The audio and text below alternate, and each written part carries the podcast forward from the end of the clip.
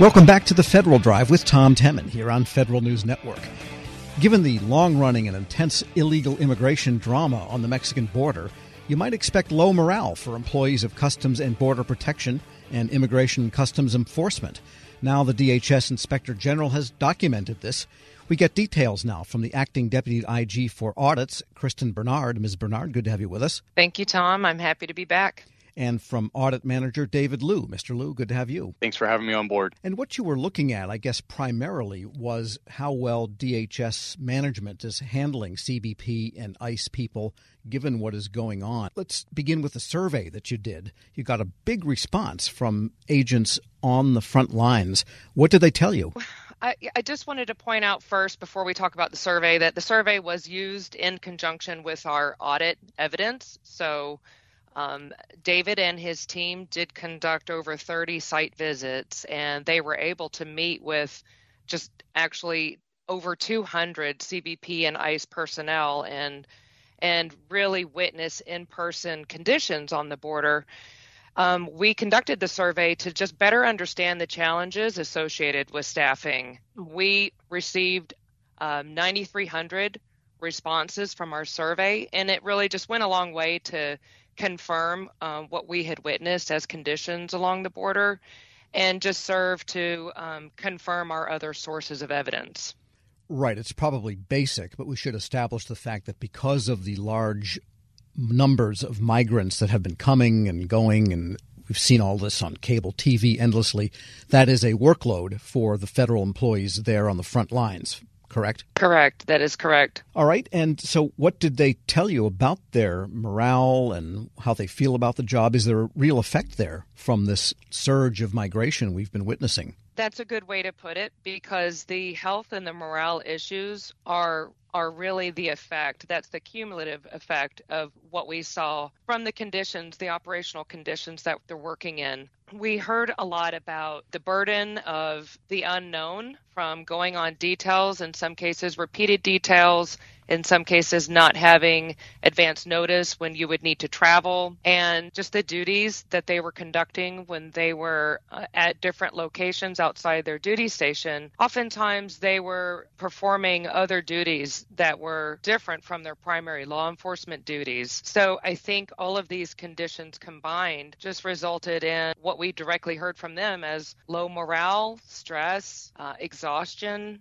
in many cases, fatigue. Um, these were really common themes both across the interviews that we conducted and overwhelming in our survey responses. And what about the staffing levels relative to that level of workload? That's an issue too. One of the reasons, fair to say, that they are working, say, overtime or working, I don't do they do two shifts in a row, that kind of thing, because there's just not enough agents? That's correct. And I think we saw every possible combination. Let me first say that as the migrant encounters have increased, doubled in some cases, the staffing levels for both CBP and ICE had remained relatively flat. So what they're doing is um, supplementing the surges with details from other DHS agencies and from other CBP and ICE locations. So, is the result that, as you said, sometimes people are detailed to fill out, sometimes the people that were assigned to that job in the first place have to work overtime without choice? and that that's the range of options just to keep operations from getting too bad. That's correct, and we saw both mandatory um, details and or voluntary details and mandatory details. All right. And let me just ask this Is one of the elements contributing to the difficulty of the job the fact that they're not dealing with factory output, for example, or producing something at a high rate of speed? They are dealing with, illegal though they might be, human beings and they see children, they see families in distress, they see people fleeing horrible conditions in their own countries. I mean, these are not undifferentiated lumps coming by, but the fact that there's human interaction, that must be a real stressor, I would think. It, certainly is. Um, I think what we saw during the audit definitely CBP and ICE are extremely committed. They're committed to the mission and, and they're committed to, to doing this work, but day in, day out, um, working overtime for prolonged periods, especially in a law enforcement environment, it takes a toll. And I, I, think that's where our studies come in. We were able to conduct some benchmarking across similar operational conditions and just confirm um, what those work stressors look like when you are working under high pressure, high stress environments day in and day out, um, in dealing with those operational challenges. We're speaking with Kristen Bernard, acting deputy IG for audits at the Homeland Security Department's Office of Inspector General, and David Liu, audit manager. So this is an ongoing situation. Hopefully, it won't go on forever, but it has had its effect. What were your recommendations to Homeland Security? David? Thanks, Tom. Um, so DHS is kind of like the first point of contact for those seeking to enter the country you know, legally or illegally, right? And so we try to make three recommendations for a strategic stra- staffing model and after action reviews um, and better communication with the frontline staff. So in our first recommendation, we basically told them to look at a federally funded research and development center and try to get a complete full assessment of the staffing needs at the southwest border so that we can find ways to strategically implement recommendations based on that assessment. Like you said, you know, they can't continue to work in this high stress environment and kind of like these new higher levels of immigration and use these patchwork methods of detailing and overtime, right? They have to kind of figure out what can we do more holistically to address the situation. So that was the first recommendation. That one DHS non-concurred with. They felt like they have staffing models in place. They believe that it would be duplicative of their current efforts and that they also don't have the funding needed to conduct this type of assessment. Yeah, let me just press you on that point. You know, in some agencies, they somehow are unable to hire enough people to fill their statutory and budgetary authority. Are mm-hmm. they? Do they have greater headroom in the number of bodies they could have in those jobs? They just haven't been able to get them in to stay. Um, so I believe on the data that we looked at, the DHS, like CBP and I specifically, their authorized numbers, they have hired pretty close to it um, every fiscal year that we looked at from 19 to 22. Uh, so, but at the end of the day, you can keep hiring as many people, but that's only part of the solution to kind of help manage the situation at the southwest border. And there were a couple of other recommendations then beyond the uh, the staffing. Yes, sir. So we because DHS started implementing the Southwest Border Coordination Center, the SBCC, that was fairly new in FY22 they basically come in and they assess the situation and find ways to maneuver CBP and ICE personnel to kind of help decompress any situation uh, or any capacity levels anytime a say a border patrol station or facility is experiencing a huge surge in capacity and having capacity issues. Um, so what we did recommend is take a look at the after action reviews things that they're working on because sbcc are working on ways to kind of help make processing go faster, find ways to decompress faster, and get guys on the ground like contracts and vehicles to move uh, personnel. Uh, so that was the second recommendation. And they concurred with that one? Yes, they concurred with that one.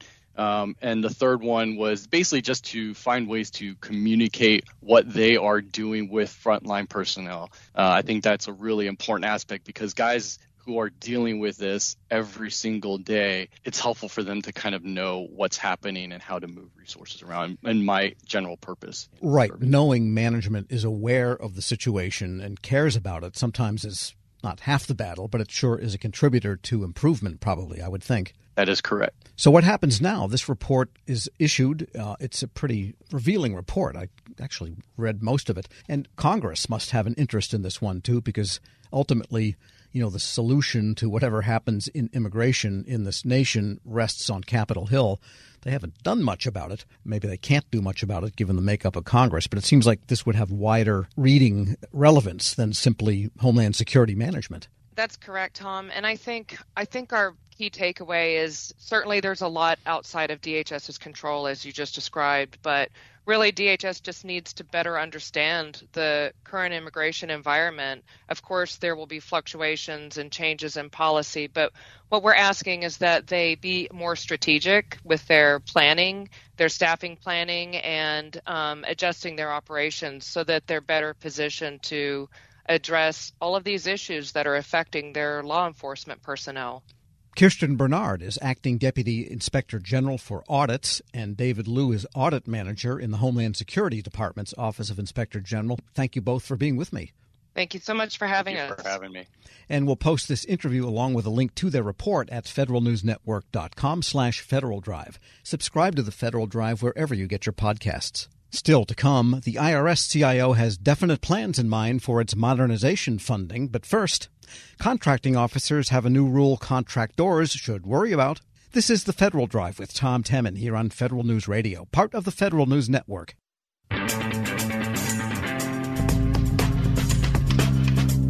Welcome back to the Federal Drive with Tom Temin here on Federal News Network. Love them or hate them, federal proposed rules have a habit of becoming final.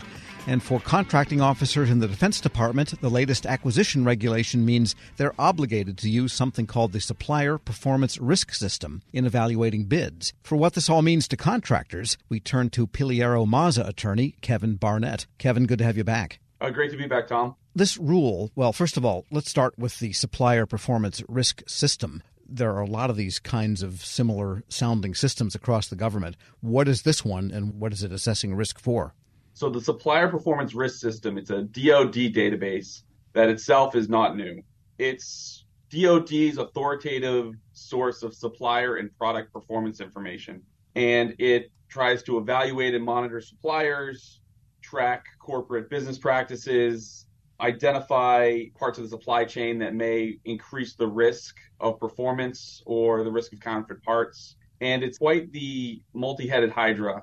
It has a supplier risk component where it generates a supplier risk score, it generates a price risk score, and an item risk score. And it gets inputs from all kinds of systems all over the government from the CPRS system, the contractor performance rating system, to the self assessments about your cyber capabilities, as well as other contract performance reports and alerts that the government may issue. So it's a breath mint and a candy mint all wrapped in chocolate, you might say. You could say that. And for I think some of the DoD contracting officers are using it, it is uh, that delightful mix of a little bit of everything.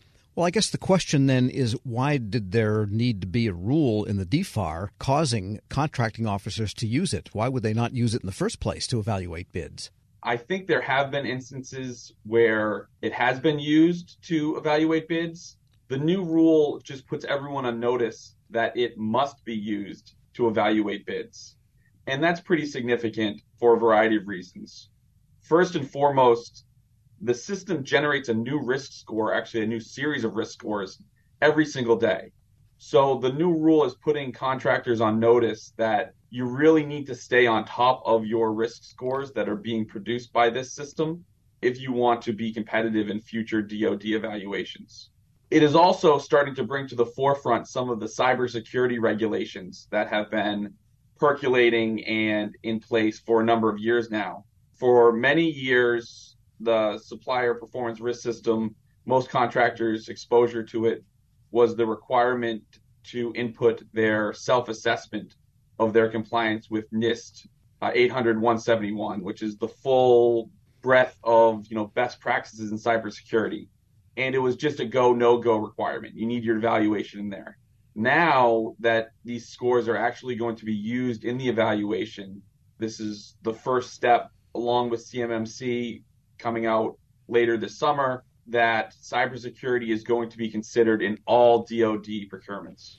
And just to put a sharper point on this, it's not really a bid evaluation tool so much as a contractor evaluation tool, almost like third party risk assessment done in the private sector. It doesn't look at your pricing or your delivery schedule or your labor costs or any of those technical requirements that might be in the solicitation, but it looks at you as a company, correct? I would actually say it looks at both of those things instead of looking at the you know schedule and information that you put in your proposal what this is now bringing to bear very clearly is the company's history of performance.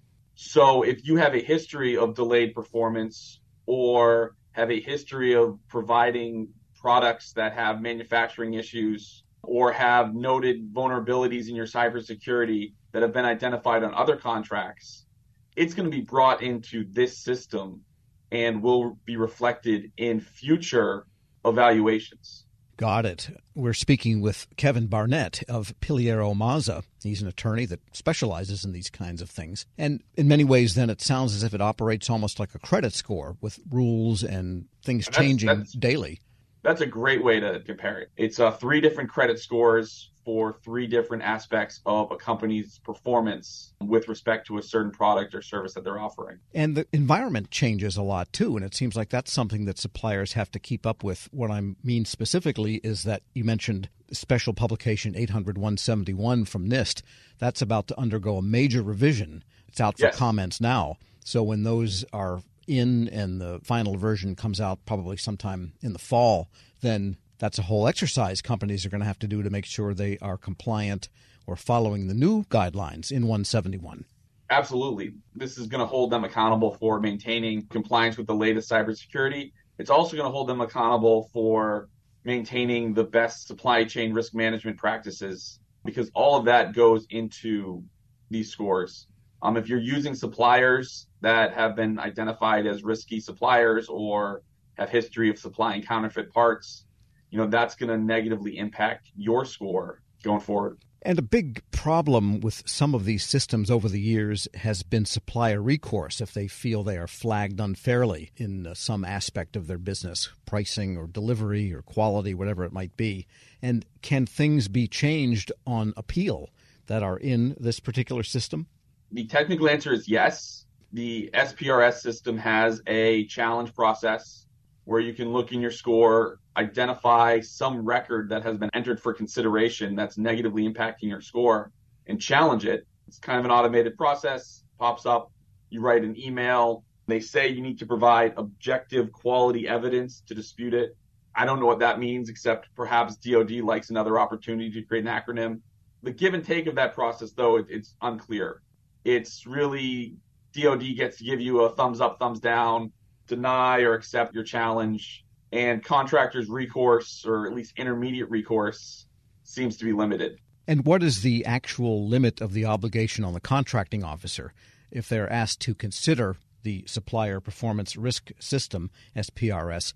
Do they have to follow necessarily if one bid is better on a price and delivery front, but the lesser of the two bids has a better rating in the SPRS? Are they obligated to pick that one? No, well, I don't know. The new final rule is very clear. Contractors must consider this information, and it must consider each of the three scores that are produced the price risk score, the item risk score, and the supplier risk score.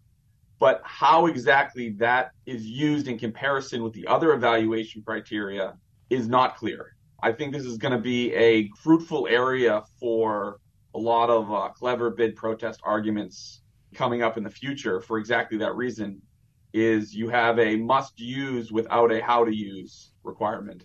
Now, increasingly, some social types of impositions have been put on suppliers, and that's accelerated during this administration on their energy usage and their carbon footprint, if they can even figure that out, what they're doing on DEI, their labor practices.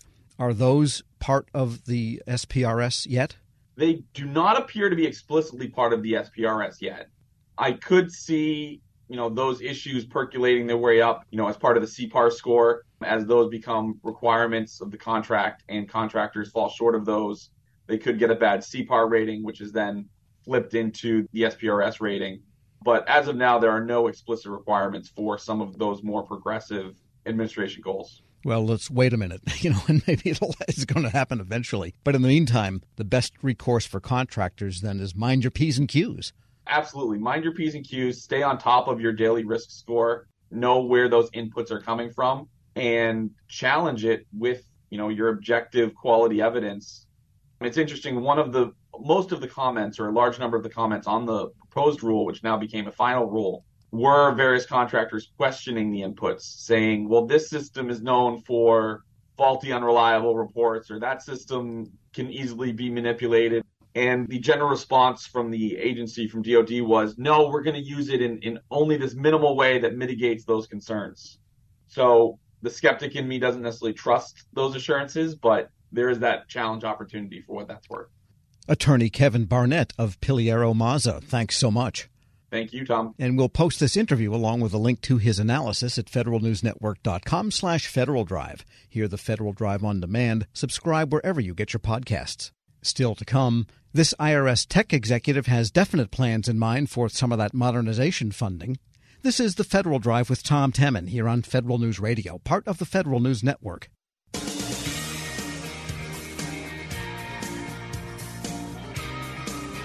Welcome back to the Federal Drive with Tom Temin here on Federal News Network. The Enterprise Digitalization Office at the IRS is maybe mildly excited about the tens of billions of dollars Congress authorized in that Inflation Reduction Act. What really gets Harrison Smith, though, the office's director, and his team going, is the digitalization initiative itself. Federal News Network's Jason Miller and I caught up with Smith at a recent ACT IAC conference. He talked about how one project, the Digital Intake Initiative, is demonstrating what's possible in the near term. Taking paper returns, paper tax returns, extracting machine readable data from those paper tax returns, and then ultimately e filing them. This is an activity that we started last year. And true to our form, we started in a very uh, small and a very targeted, in a very limited fashion. Um, it was successful. I will tell you, it was difficult. We ran into wrinkles that we expected, ran into wrinkles that we didn't expect, and ultimately continued to learn and scale. And now this year, I believe that we're at north of 120 times, so not 120% increase, but 120x over what we did last year. And so, again, expanding that to different types of forms, expanding that to other data fields um, has been an area where we continue to support. But ultimately, that'll be a space for another office to, to continue to scale and to grow. We're just not build a resource that way, and that's okay. It's intentional, but it's an exciting space around digital intake. In other words, you read forms mm-hmm. that might be handwritten. Correct. Some so, of them are handwritten, some of them are typed a lot of different places. Just to detail, the Postal Service has been reading handwriting for a couple of decades now. Anything from there that helped you? at all? We actually tried to learn as best we could from, from myriad approaches. So one of the, the underpinnings of this approach uh, to this technology was simply I went to extract machine readable data from images and from, from items. So we could look at handwriting, we could look at what people did with OCR, we could look at what people did with training, with template based activities. So we talked to the VA. Um, I'm not sure if we ever talked directly to the Postal Service, but obviously we engage with them quite a bit with the mail that we get. Well, they have numbers on their stuff. Precisely. Too. And don't forget, they also have some of the barcodes as well. Um, so, but uh, it's an interesting space. And I think the reason we focused so much on what, what the challenge was because we didn't want to prescribe to industry what was the outcome. We didn't want to prescribe what the solution was. We wanted to say, here is our challenge. We want to be able to extract that data uh, and, and move forward and process it. So it was very, it was very helpful. Harrison, I'll jump in and, and, kind of give Tom the, the follow up on that. Is you said you ran into some wrinkles that you expected, you mm-hmm. ran into some wrinkles that you didn't expect. Can you talk a little bit about what were some of those wrinkles and how did you uh, overcome sure, them? Sure.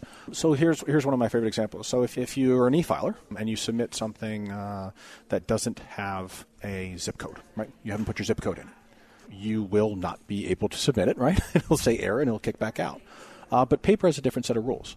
And so you're sort of straddling the paper rules and the e-file rules. And obviously, there's a very strict set of criteria that Ken Corbin and his team at Wage and Investment, uh, as well as Jeff King, the CIO, uh, that they process and make sure that everything's secure. But you've got to figure out a way. If somebody submitted a paper return that didn't have a zip code, do I, don't return it to them, right? I got to figure out a way to manage that. Uh, and so there's a technology conversation around some of the business rules about how things get worked, but there's also a business process rule, right? Because if it's coming in in paper, there's a designated space for where those types of uh, items get identified.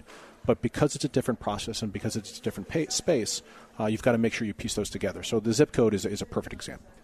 The other thing I just want to clarify a little bit on is you said the amount that you did last year was 120 times larger. So, so can you clarify what that? Sure. What do you mean by that? So I, I say 120x more, more this year more. than last year. So where you took in one, now you took in 120. That's correct. All right, because math, you know, you have we're talking about writers who, who you're going to have to take off your shoes probably yeah, to count this one. Exactly, yeah. exactly. well, there's absolute numbers and then there's percentages. So. That's why I always say 120x, right? Because the percentages mean you know so this is one good example. The, the other piece around the the, the 79 point what xxx billion that you guys potentially would be getting mm-hmm. eventually, maybe one day.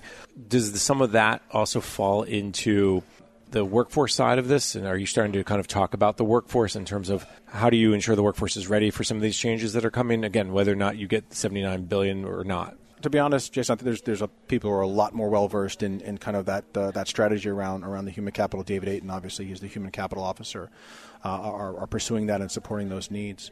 Um, I think the space where we really play um, uh, in supporting the innovation areas is is how do we enable that, that set of activities, right? Whether or not it's improving an internal IRS business process or how do we uh, improve the, the taxpayer experience ultimately. So um, it's definitely a place where uh, what we're really trying to do is improve uh, how we manage and and, uh, and support those processes. Uh, but ultimately, it, it's a very ambitious and a, and a great opportunity for the IRS. And I know that we're all, everybody's behind it and is ready to push hard and, and support it and say, hey, this is what we've done. We've been effective um, and really move to this process. And when you embark on a project that is bringing in new technology, mm-hmm. new ways to digitize, and then you say eventually, if it works, that's the one that scales. How do you interact with the CIO operation? Because at some point, it has to become a system of record, mm-hmm. and it has to come under you know different budgeting, maybe. And so, how do you how do you cross that valley of death to the CIO operation and the ATO operation? The most immediate answer is you talk really early and you ask questions really early. Um, it's something where, as I talked about uh, on the fireside chat, it's solve other people's problems, right? And so you don't want to get into a space where you've got that gap, where you haven't talked to the uh, to the CIO or you haven't talked to the records folks in PGLD, Kathleen Walters and that team. How do you make sure that you're stitching that together so that you don't have that delay? And ultimately, one of the interesting answers to the question is that because of the approach that we've taken with Pilot IRS and similar procurements, it allows us to say, hey, here are a handful of opportunities and a handful of solutions. Which works best for us? And one of the people that we ask, in addition to the users, is, hey, IT, which is the easiest one for you? How do we manage that activity? And when we're open and upfront about that with the industry partners, um, I think they see it as, as, as a reasonable and, and, and standard approach to how we do things because they have some big challenges that are taking up a lot of resources that they have started at over and over and over. And I'm talking to you, master file system.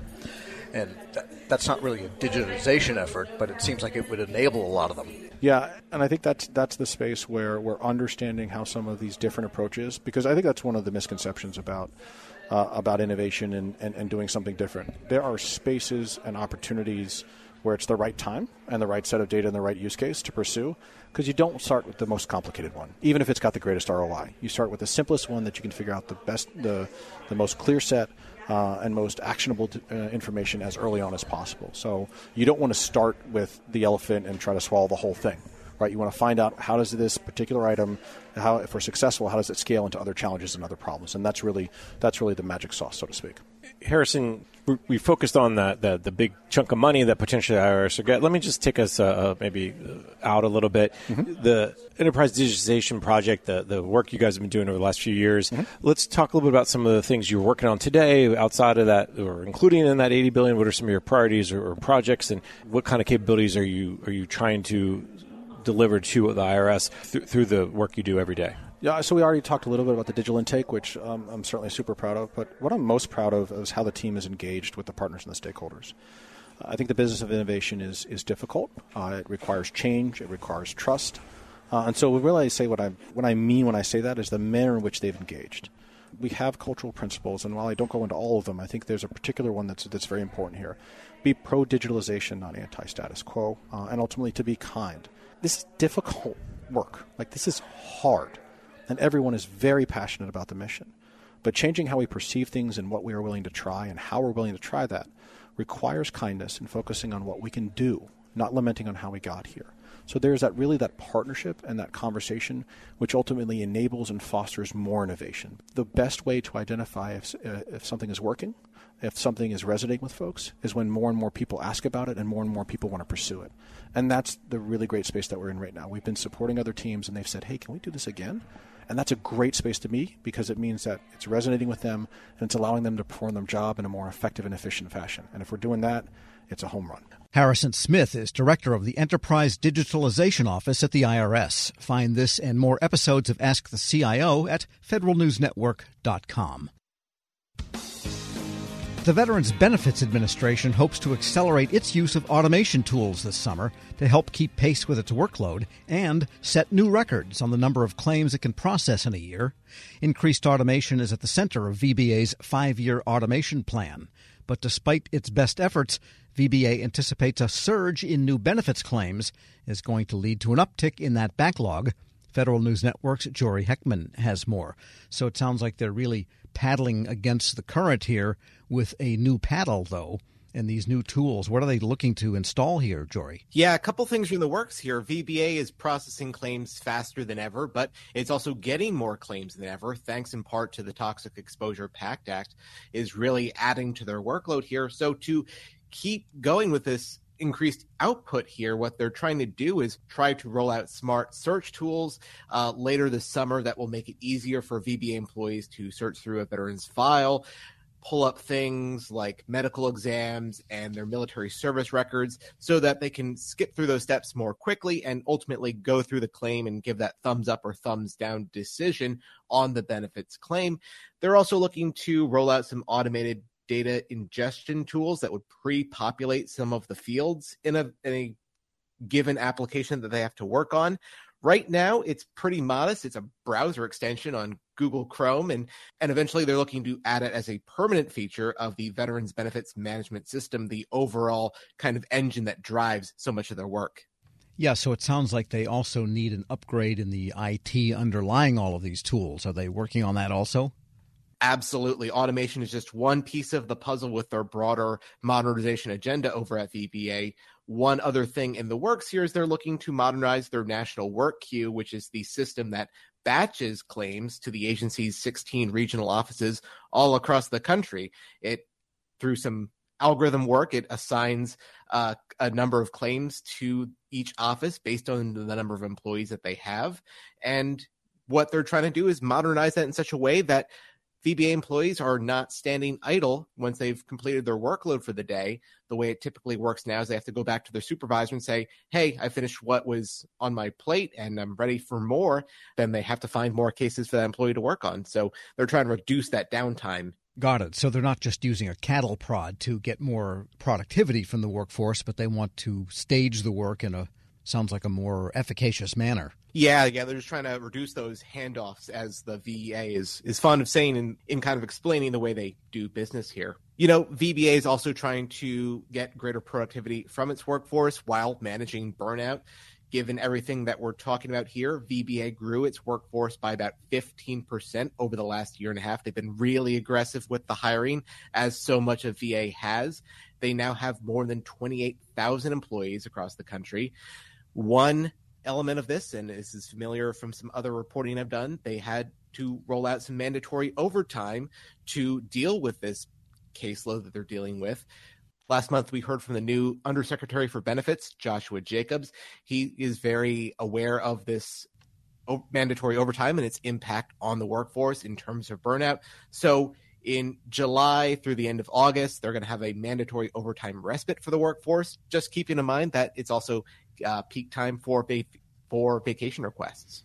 Interesting, yeah. That that idea of mandatory overtime just happens in a lot of agencies. We just talked about it the other day at the passport office, uh, and so and we see it all across Homeland Security, even Health and Human Services. And getting back to VBA, the benefits claims backlog. What's the latest there? Yeah, well, just again, given the nature of the PACT Act and the new claims that are coming in, VBA set a record last year when it completed more than 1.7 million benefits claims. But so far in this fiscal year, in fiscal 2023, VBA has seen a 31% increase in the volume of new claims coming in, and we're still have a couple of months into the fiscal year here, so they are just dealing with this crushing workload. We recently heard from Raymond Tellez, VA's acting assistant deputy undersecretary for automated benefits delivery. Quite the mouthful there, but he told members of the House VA committee that these automation tools that we've been talking about, he's hoping that this, these automation tools are going to drive down the backlog within the next two years, but things are going to go up before they go down. We're factoring two years because of the sort of conservative approach that we are doing for automation. Uh, change is hard. Our employees have been through the last 10 years some huge transformation, so we're being very thoughtful. All right he's being thoughtful. What about the VBA workforce? Are they thinking the same way about those tools? Well, the House VA committee also heard from David Bump. He wears a couple of hats. He is a VBA authorization quality review specialist. He's also a national representative for the American Federation of Government Employees National VA Council.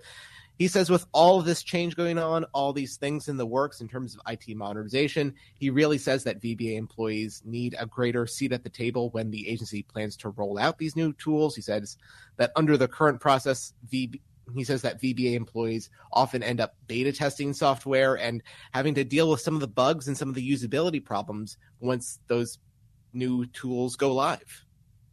Every time VBMS gets upgraded, there are workarounds that result. And those workarounds, not only do you have to remember what all of them are, but they add to the time that it takes to process a claim. Because you have to, in some cases, manipulate VBMS. You have to manipulate the system to get it to provide the right result. Yeah, that's a lot of keyboard shortcuts to memorize, I guess, Jory. And what does VBA say about that? Do they generally keep the union in the loop when they're planning upgrades or brand new applications to roll out?